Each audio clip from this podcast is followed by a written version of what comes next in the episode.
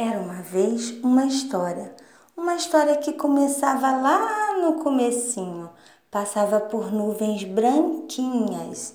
Eram nuvens doces, daquelas de algodões doces. A história percorria os céus, encontrava gigantes adormecidos e passava por eles bem devagarzinho e seguia para a terra, a terra das crianças contentes, aquelas crianças que adoravam historinhas. Lá na terra, a história passou por bonequinhos de chumbo, por bailarinas apaixonantes, por sapos bem falantes e por princesas deslumbrantes. Mas a história não parava por aí, não. Ela seguia o vento, o vento dos cataventos. Passou por girassóis coloridos e sorridentes, passou também pelo cravo e pela rosa e chegou bem perto dos castelos de reis e rainhas famintos que adoravam cada banquete que faziam.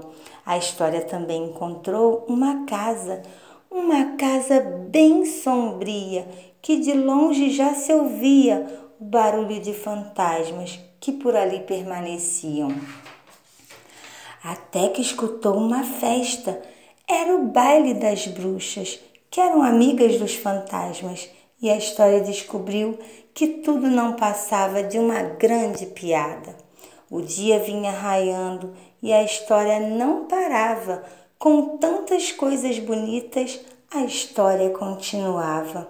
O céu já estava azul, a montanha encantada, borboletas bem coloridas e a história ah, a história só aumentava. Um, dois, três e tudo começava outra vez. Podia ser na manhã, à tarde ou à noitinha. O que todos esperavam era uma bela historinha. As crianças, bem contentes, já sabiam o que queriam. Mais histórias, mais histórias, e os dias ficavam felizes.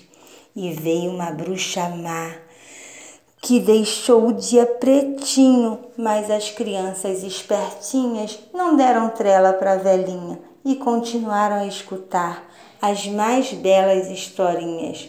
A história, vendo aquilo, ficou tão agradecida que convocou todo mundo para fazer mais historinhas.